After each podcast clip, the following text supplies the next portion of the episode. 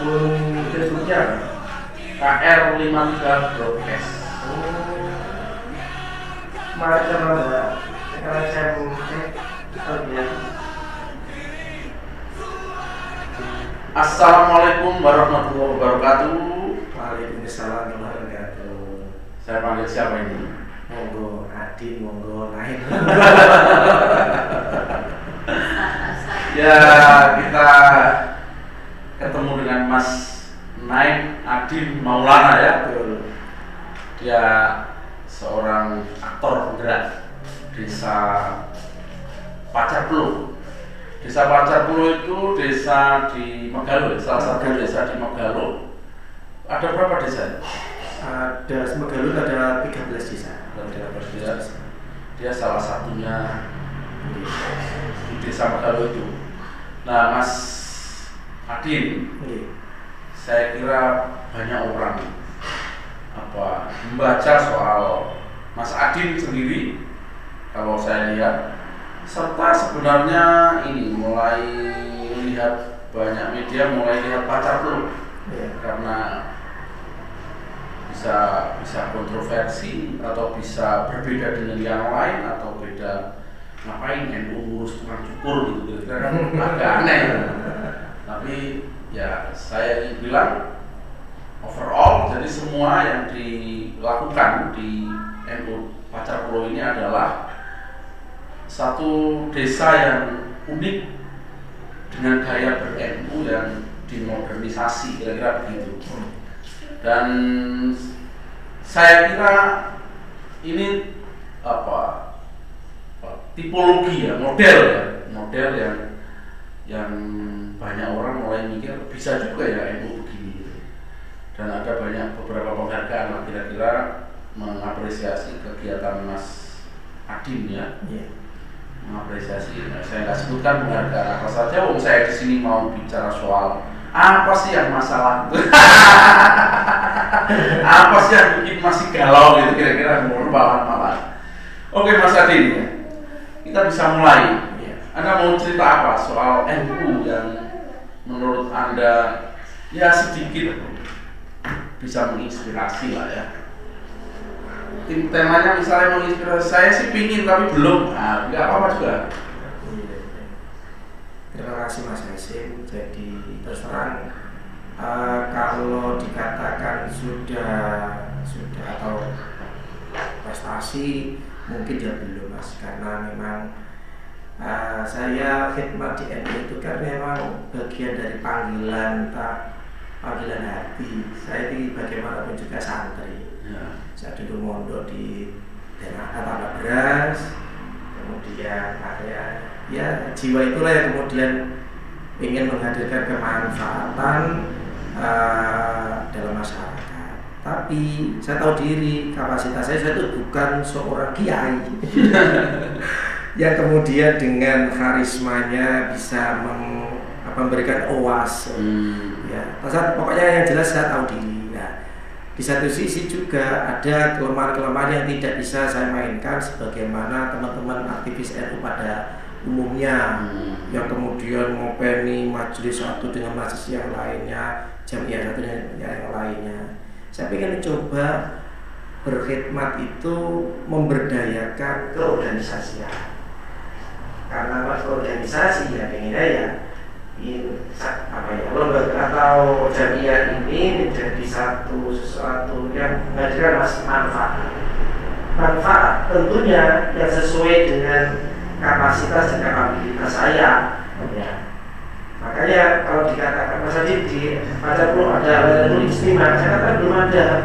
Khususnya yang saat kami daerah atas nama NU Hmm. tapi kalau yang di daerah oleh Iya. atau kultural. Betul, itu sudah. Makanya saya mencoba masuk ke ruang-ruang masih Kosong. kosong itulah. Ya seperti itu. Nah, ketemulah pemberdayaan awal itu melalui lazisme. Hmm. Jadi awal kami bergerak ya memang waktu lazisme. Ya pada waktu itu saya harus akui terus terang kami sangat terinspirasi oleh coba pada waktu itu. Hmm. memang dari dia secara kuantitatif tapi setidaknya gerakannya kreativitasnya menginspirasi makanya saya harus apresiasi saya terus terang dalam hal ini mengapresiasi dan nyantri lah kepada Gus Didin yang pada waktu itu meng menggerakkan Lazisme Jombang. Saya berapresiasi dari situlah kemudian kami terus berkreasi memanfaatkan jejaring online seperti ini ya yang pada waktu itu belum dimanfaatkan banyak teman-teman pergerakan. Singkat cerita akhirnya ketemulah saya dengan orang yang yang mengapresiasi uh, gerakan kami di akar rumput orangnya mirip sama Mas Hadap tadi. Oh. Ya NU cabang katolik tetapi dia benar-benar NU iya, dia adalah benar-benar NU itu seorang santri beneran. Ya. tapi dia aktivis per, uh, pemberdayaan masyarakat hmm. yaitu uh, apa ya CSR-nya pengelola atau uh, waktu itu adalah manajer GM general manajernya Astra Udama hmm, ya, dari situlah kemudian kami terus melakukan kreativitas macam-macam itulah. Tapi tetap dalam bingkai posisi standing posisi kami adalah aku mengu oh, seperti itu. Ya banyak orang bertanya tentang apa berarti di pacar puluh itu. Kalau soal jadi rame itu banyak banyak kawan-kawan apresiasi tentang apa itu? Ya mungkin ya. Mungkin kalau rame itu kan ya karena memang uh, kita memanfaatkan media sosial jadi awal memang media sosial itu benar-benar kami jadikan alat untuk kampanye, alat untuk menyebarkan ide dan juga maaf alat untuk marketing. Maksudnya marketing itu bukan marketing produk-produk, ya, tapi ada marketing ide yang sehingga menemukan saya dengan Astra Uda Motor, hmm. menemukan saya dengan pihak-pihak yang lainnya, termasuk dengan teman-teman uh, ya aktivis pergerakan yang lainnya, itu adalah media sosial mempromot orang-orang, membuat bangga teman-teman bekerja di lapangan. Gitu ya. iya. Jadi walaupun sebenarnya Mas terus terang saya harus apresiasi, ya saya harus akui terus terang memang bermedia. Termasuk apa yang kami lakukan, namanya juga pergerakan di masyarakat fluktuatif mas. Ya ya. Fluktuatif seperti kadang itu. naik, kadang nah, turun. Gitu. Seperti hari ini, hari ini adalah sebenarnya saya itu dalam posisi turun mas. Tapi ya gara-gara Mas Tuhan ngomong ayo ya buat cerita lah. Kemudian Mas Hasim ngejak, ya sudah lah. Ya jadi terus terang kalau hari ini memang, tapi kan saya coba coba menampilkan dari sisi apa ya marketingnya atau promosinya kami tetap hidup. Hmm. Ya. So pengerti nanti ada energi baru. Lebih-lebih di desa Pacarku sekarang proses suksesi kepemimpinan desa, sehingga kami harus kudu soto tiarap mas. Tiarap dulu. Iya karena ya.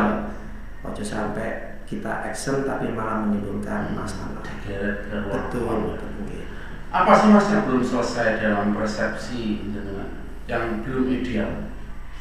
Jadi kan ya kalau seandainya awalnya orang mengenal kami adalah dari aspek kewirausahaan. Mm -hmm. nah ketika berwirausaha kan otomatis bicaranya adalah kontinuitas uh, usaha hmm. kontinuitas. Kan itu belum belum itu apalagi yang kami sasar yang kami bikin apa edukasi itu kan anak-anak muda ya, ya. yang masih sama dinamis seperti itu. Sehingga ya itu itu itu, itu saya akan berikan dalam aspek itu atau dalam aspek kalau orang luar dalam aspek pemberdayaan masyarakat tapi dari aspek uh, jamiah kaderisasi saya merasa sudah bersyukur. Syukur NU setidak-tidaknya orang kemudian ada ikatan emosional dan percaya diri dengan Nahdlatul Ulama kemudian balon-balonnya yang menjadi nanti supre kepemimpinan berikutnya itu juga hidup. IPNU masih hidup IPPNU Pagar Musa kemudian apa ya eh, GB Ansor. Nah GB Ansor itu tidak seberapa aktif sih cuma IPNU IPPNU Pagar Musa dan semua orang ini kader-kader NU ini mewarnai desa. Jadi saya pasang mereka di di apa itu Karang Taruna. Ya itu semuanya ya tinggal ganti baju loh mas. Kalau pertanyaannya bis masalah gitu. Pertanyaannya apakah sebenarnya di dalam hidup itu orang bergembira bekerja atau berkhidmat ke NU itu sebenarnya kalau pertanyaannya bis masalah-masalah banyak teratasi mas misalnya bis masalahnya itu janda-janda rumahnya rusak apa itu itu sebenarnya ke pegang nggak Insya Allah, insya Allah dalam kurun waktu lima tahun terakhir bisa mas melalui lazisme. sudah maksud pertanyaan saya sudah apa belum Sudah, sudah sudah setidak-tidaknya, Hmm. setidak-tidaknya. Tapi kan gini, teratasi itu bukan se- kemudian secara berkelanjutan Hmm. didampingi, tapi adalah setidak-tidaknya pada kepedulian. ya, ya. Masih pada taraf itu. Dan saya kan harus tahu diri. Kapasitas kami itu kan sebenarnya ya ibaratnya itu ya pelengkap, bukan Ya. pemegang utama. Contoh seandainya ini, karena NU Pacar Peluk eksis melalui lazismnya dengan berbagai macam program filantropinya, Hmm. akhirnya kan menginspirasi pimpinan desa Hmm. juga melakukan terobosan yang sama yang tidak dilakukan di desa lain. Contohnya adalah ODGJ, eh, posyandu ODGJ. Satu-satunya di Jombang mungkin di desa ada di Pacar Peluk. Dan saya harus apresiasi itu adalah dari dan ada ODGJ ya wah ada mas. Oh nah Dan secara periodik hmm. wah berjalan. Cuma itu tidak di ibaratnya itu dihandle oleh Hmm. kami oleh ya, apa otoritas nah, NU. NU tapi adalah melalui pemerintah itu desa. sudah bagus kan Iya. Tapi kan memang saya harus mengakui, saya kan memang kebetulan, saya harus uh, kebetulan ke- kepala desa kami ini nom terus Hmm.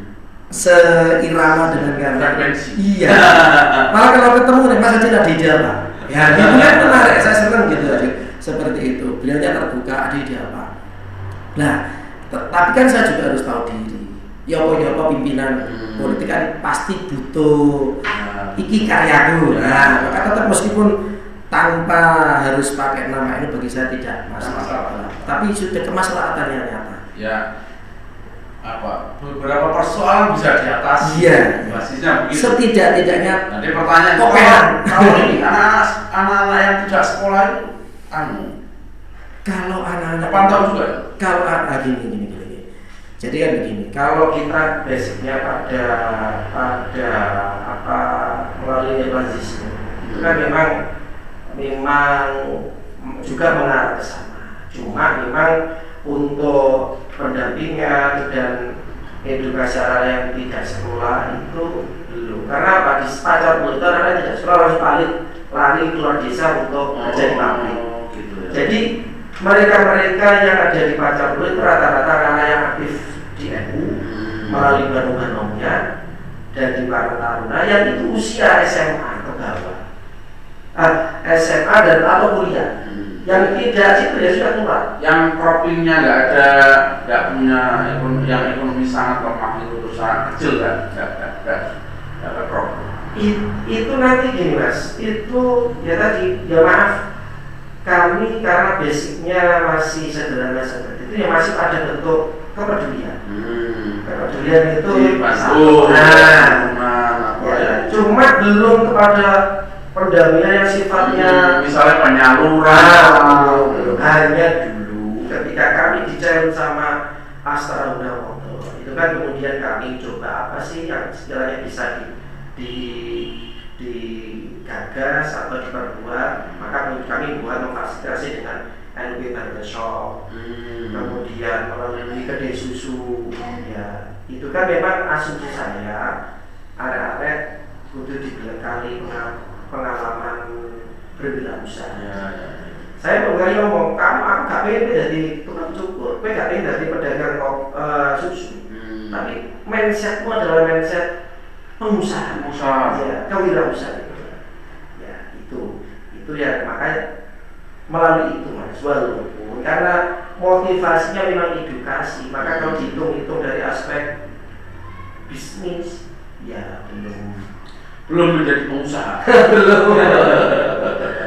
Ya tetapi kan paling tidak kalau sedang kita diskusikan itu kalau misalnya memur, me, apa, me- membantu menyelesaikan masalah itu dimulai dengan hal-hal yang borong yang dengan bilang tadi itu atau bisnya persoalan-persoalan krusial. Apa sih persoalan krusialnya di pacar pro itu misalnya saya kira kalau misalnya ada anak kecil yang nggak sekolah karena ekonomi Ya. wah itu persoalan serius. Tadi itu saya bilang ada janda yang sudah nggak produktif nah yang sudah agak berumur ada rumah yang sangat rusak. Nah memang tidak perlu ada apa puskesmas UDGJ tidak selalu kita kerjakan sendiri ya. kerjakan banyak orang rame-rame. Nah dari apa citranya sebenarnya kan kebutuhan citra bahwa ini kita sedang on the track membantu penyelesaian dengan gaya-gaya NU kan Iya. sebenarnya ya kita ini sesungguhnya ya memang punya kepentingan bukan kita yang bekerja punya kepentingan orang lain yang bekerja dalam konteks yang lebih besar misalnya kebijakan Iya. bagaimana kerja-kerja inisiatif yang apa dia menginspirasi ada penguatan data di situ ada wacana pengetahuan yang sudah bisa diterapkan kan mestinya pemerintah mengambil kebijakan itu kan misalnya. Nah, saya kira itu yang justru poinnya ketika masalah itu masih ada dan dikuasai kan menarik menurut saya. Ya Alhamdulillah memang kami kalau di Kajar itu sinergi mas dengan pemerintah itu sinergi. Enakan gitu loh maksudnya jadi bisa ya bisa saling melengkapi contoh kemarin itu ketika Bupati Jombang itu mendeklarasikan gerakan bahagia bersama petani hmm. kayaknya mungkin hanya satu-satunya desa yang eksis di Polo. Diambil sampel di Pulau karena transformasi lain-lainnya sebagai syarat sudah cukup masuk saja. Iya. Tapi kan gini, saya kan ini menarik, gitu. ini menarik dan saya kan gini. No saya, saya harus akui. Hmm. Eh, ketika kita itu bisa bersinergi dengan pemerintah desa Ya, atau dengan pemerintah kan eh enak lah soal maaf soal maaf soal ingin ku karyai sopo biarlah publik yang menilai dan kita tidak perlu aku aku ya saya maka ya sudah ketika seperti itu eh, apalagi dukungan pemerintah support eh, kemudian baik dari pihak pemerintah kabupaten Hmm. kemudian ke bawah sampai ke, ke desa ya kita kan lebih enak ya. gitu ya gak gak gak jalan sendiri Dan memang tugasnya pemerintah. Kita sedang me- kita membantu menyiapkan tadi itu loh gambar datanya, situasi objektifnya, reasoning yang sudah akan dipakai untuk perjalanan kan lumayan. Saya setuju penggerak sejati itu begitu, nggak bisa kita mengakuisisi seluruhnya kegiatan itu milik kita, nggak bisa begitu. Jadi harus ya dibagi-bagi. Kalau perlu ya diklaim orang lain nggak apa-apa, nggak apa-apa. Iya. Makanya gini, kalau di pacar dulu sebenarnya saya itu disupport bener itu sama anak muda-muda, Hmm. anak muda-muda. Jadi kami itu anak mudanya itu yes, itu, itu aja. Hmm. Karena itu kan saya ngomong ke Pak Lurah, Pak Lurah wis pokoknya nanti di saat itu pakai ganti bajunya karena Walaupun itu kadernya karena itu Jadi dia itu anak dipenuhi BPN, anak pagi Musa, ya wes ya Tapi karena kan aktornya sama saja Ya. Ya kan apa-apa gitu Jadi kita, kita ya kolaborasi. Ya semoga setelah, karena kan sekarang proses pilkada Semoga Hmm. nanti eh, pemimpin yang terpilih ya setidak-tidaknya bisa harmonis lah dengan kami. Sudah dijaga kan? Sudah dijaga untuk tiarap dulu. Oh. Oke mas.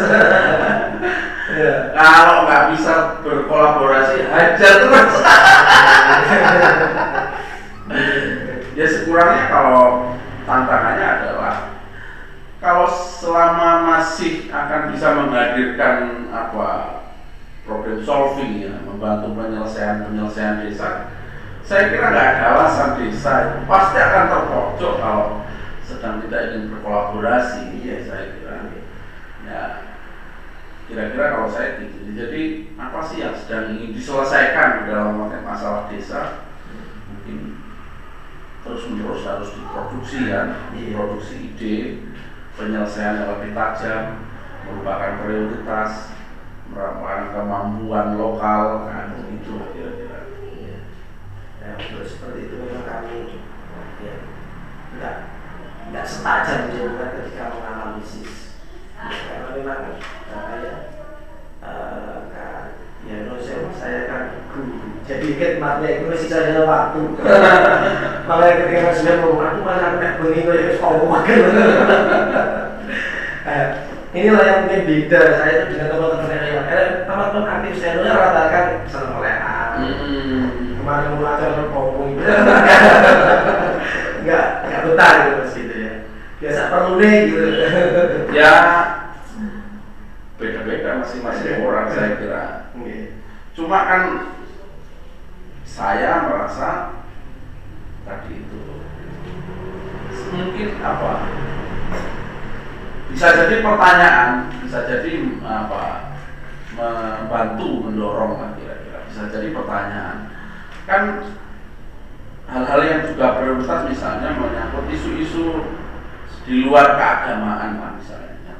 Saya bilang persoalan sosial yang tajam yang analisis yang apa prioritas.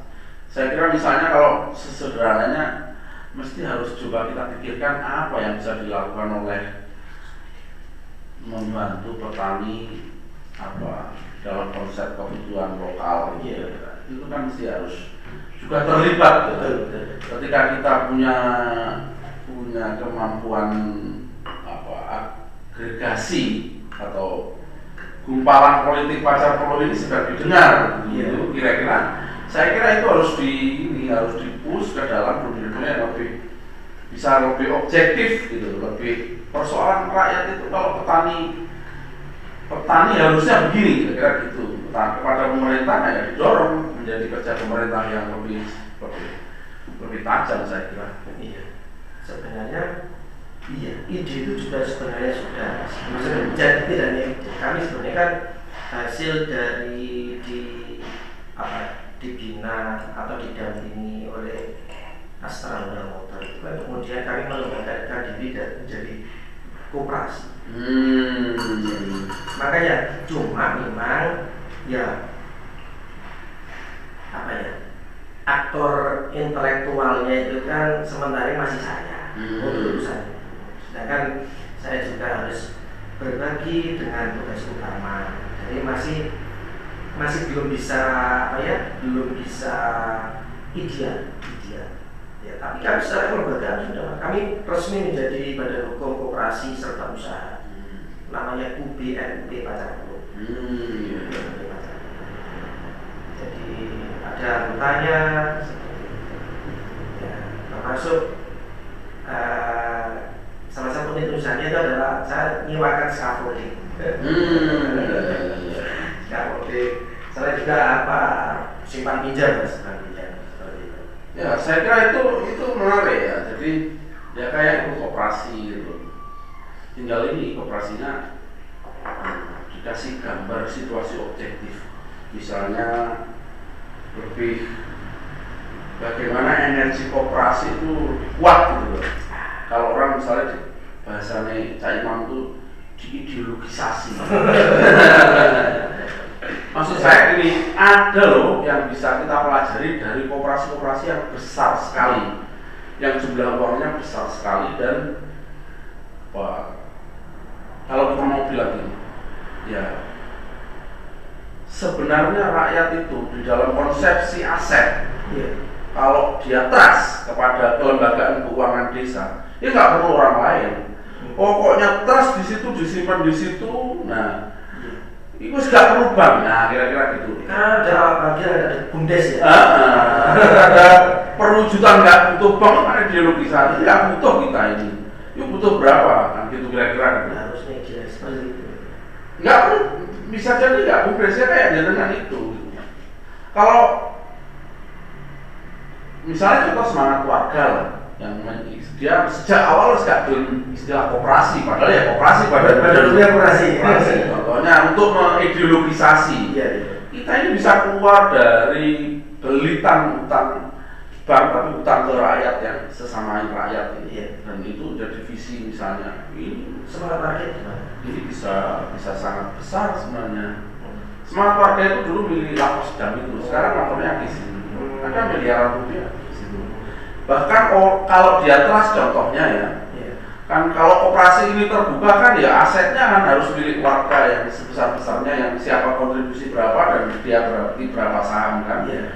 contohnya di CU semangat warga itu apa bisa ditiru oleh beberapa kawan koperasi itu contohnya misalnya berinvestasi yang disebut menabung Iya. menabung itu dibatasi paling banyak ya 2 juta untuk setiap bulan per orang karena nanti kalau dia nabungnya besar besar kan dia melakukan penguasaan. Nah, contohnya begitu nah ini kalau di desa bisa diinspirasi menjadi trust besar saya ingin bilang aset desa itu masing-masing orang yang punya aset besar-besar yang uang di bank macam-macam itu kalau trusted ke koperasi ini ya mestinya bisa untuk keluar dari utang saya kira banyak mau belajar itu Iya. di tempat lain sebab saya saya lihat cukup banyak Iya. Saya juga ingin.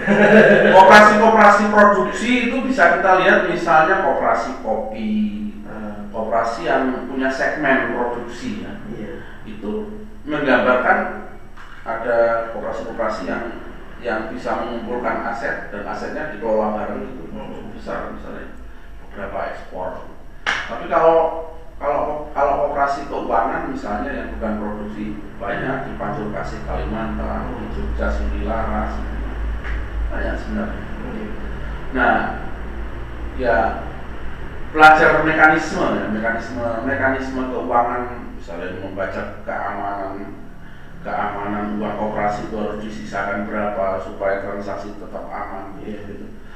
Kalau diorientasikan ke simpan pinjam, saya sih merasa memang apa ini seperti jalan penting.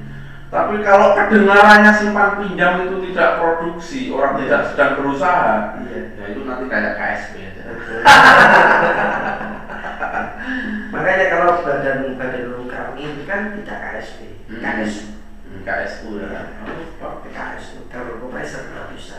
Makanya dulu tuh saya mikir apa ya sederhana tapi yang mesti dibutuhkan sehingga bisa produktif. Ketemulah itu saya sewa scaffolding Hmm. satu-satunya unit usaha yang kemudian apa ya bisa meskipun nominalnya tidak besar tapi kan tetap bisa jalan. Iya, iya, iya. Ya nanti kan misalnya sampai ke sewa apa L kan Nah. itu kan sewa apa namanya L 300 bak gitu kan, nah, kira-kira ya gitu, gitu. Tapi mungkin apa tidak hanya koperasi yang menyewakan, tapi kita sedang ketika aset ini terkumpul dan sedang mempercayai anggota untuk mengelola, saya kira itu. Nah tujuan-tujuan ideologisasi kepada ruang publik, kepada masyarakat untuk percaya itu loh usaha kita bareng.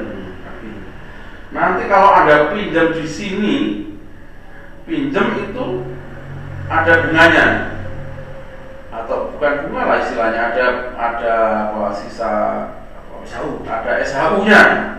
Nah, terus kemudian dipastikan SHU SHU kan kembali ke Anggota. anggota. Nah, Iya. itu, itu, itu saya kira ya kalau uangnya masih 100 juta, 200 juta, sepertinya masih akan ada persoalan cash flow dengan staff-staff ya, dengan Iya. dengan pasukan. Mas. Iya. Art- art- artinya masih akan susah untuk menutupi pembayaran Iya. yang menjadi profesional. Tapi kalau sudah 10 miliar, saya kira nggak akan ada kesulitan. Nggak akan, nggak akan saya pasti nggak nggak akan ada kesulitan dan pengurus-pengurusnya bisa profesional, bisa kerja di situ. Di samping ya kalau ketuanya sih kerja di tempat lain kan sudah banyak sudah banyak undangan-undangan. Udah 10 miliar tuh udah banyak, udah jadi konsultan-konsultan itu kan, udah banyak orang lain pengen ikut gitu kan. Saya kira ya di kelompok lain di di di, di Terma Credit Union itu kelompok-kelompok kredit union yang punya modal 10 miliar itu tidak terlalu belum banyak apa tidak sedikit jumlahnya.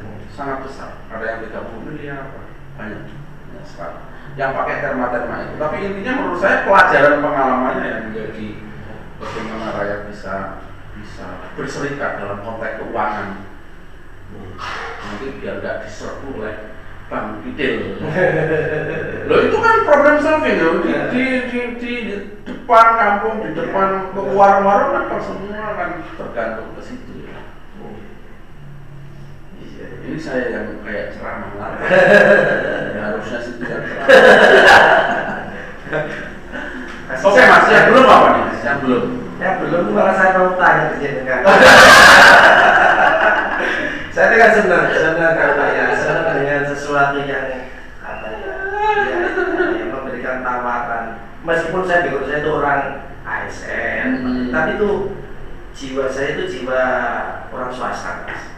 Ya, meskipun misalnya saya hari ini, saya pakai baju babi karena 10 November ya. Saya tuh seneng kita sedang menyongsong negara itu yang oh, semakin lama semakin baik. Saya optimis. Dan saya seneng ada, saya seneng kalau dengan orang nggak pati sibuk, bukan ASN, kayak jadi provokator kebaikan itu di kamu, akeh tunggali. Tapi model ASN semakin men- semakin saya menyukai karena tidak banyak sedang kita song-song bangsa lebih baik. Iya. Kalau background sama itu apa mas? Maksudnya gini mas, saya juga tahu yang jenengan ya aktivis, Hmm. kemudian aktif di ekonomi, kok juga punya concern dengan seperti ini. Loh, saya, saya kan kita baru ketemu ngobrol, saya, saya ketemu dengan jenengan mungkin dua dua kali waktu di Bung Tomo dan hari di sini. Kok saya tertarik gitu ya. Iya. Kok bisa seperti ini? Seperti ini apa ini? Dan enggak, maksudnya punya concern isu-isu sosial, isu-isu pemberdayaan. Hmm. Di satu sisi uh, adaptif dengan uh, apa ya khazanah kesantrian sehingga mengapresiasi saya sebagai aktivis Nahdlatul Ulama. Hmm. Ini kan kalau kalau tidak saya ketahui latar belakangnya kan tanya gitu. Oke. Aslinya dari juga. Saya dari Banyuwangi.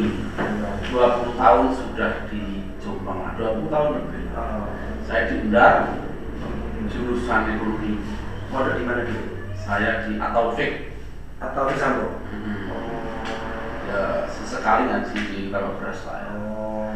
Lah concern kepala isi kepala saja berubah-ubah itu. Tujuan ekonomi saya bergeser ke 98 itu kan? Iya ya.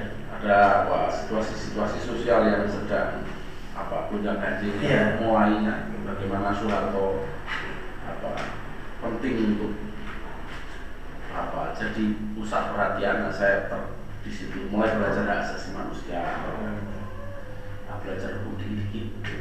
Dulu akhirnya kuliah di mana mas? ya di ekonomi Oh, ekonomi. Di ekonomi saya di Lapesdan NU Jombang Tahun sebelum setelah Pak Zubaidi Oh. di ada kantor itu kan Iya, iya. ada radionya Lu yang di dekatnya Polsek Jombang Hmm, itu. itu itu sekarang sudah jadi kayak gubuk itu Lu itu punya siapa itu? Itu punya Lapesdan itu itu saya dua periode di situ itu Lapesdan dan ya nggak bisa diteruskan sekarang kayaknya ya banyak kotor-kotor ya Ya maksudnya punya anak sepedam itu secara kepemilikan memang punya lembaga. yang Lapesdan dia punya PCNU kan. Oh. Nah, kemudian saya di PBNU, di Lapesdan PBNU Sekarang. sudah selesai. Nah, setelah di Lapesdan PCNU, saya di Lapesdan PBNU, direktur Lapesdan PBNU. Setelah itu balik lah, lihat apa dinamika dengan kopi-kopi warung kopi. Zamannya Gus Dur di Lapsdan. Nah sebelumnya atau sudah ya? Saya Pak Said Akil periode pertama. Hari pertama. Jadi Ulil dulu ya. Pak Ulil Gus Dur. Ulil kan periode ini Gus Yahya Saiki. Oh iya iya. Kalau Ulil lama ya Iya. zaman Mbak apa ya Yasin lah. Oh iya iya. iya. Pantas mas. Oke Mas ya, terima kasih untuk sementara dan saya masih sangat tertarik untuk bicara hal-hal yang galau sebenarnya, tapi ya untuk sementara waktunya sudah dulu karena sudah setengah jam. dari orang-orang yang kayak jenengan kalau galau pasti sangat produktif. Indikatornya agak sederhana saya kalau lihat orang itu mampu bergerak itu dengan cara-cara pikirannya Soekarno. Barangkali apa katanya ketika kau resah melihat ketidakadilan atau melihat ketimpangan itu maka kau adalah temanku. Oh katanya. Dan itu pasti orang bergerak membantu menyelesaikan. Kalau aktivis NU tiba-tiba, oh saya sudah beres ini ya itu palsu pasti. belum selesai mas, belum ideal lah itu. Terima kasih mas ya. Assalamualaikum warahmatullahi wabarakatuh. Waalaikumsalam warahmatullahi wabarakatuh. Ini sudah minum. Oh. Iya, Sambil minum biasa.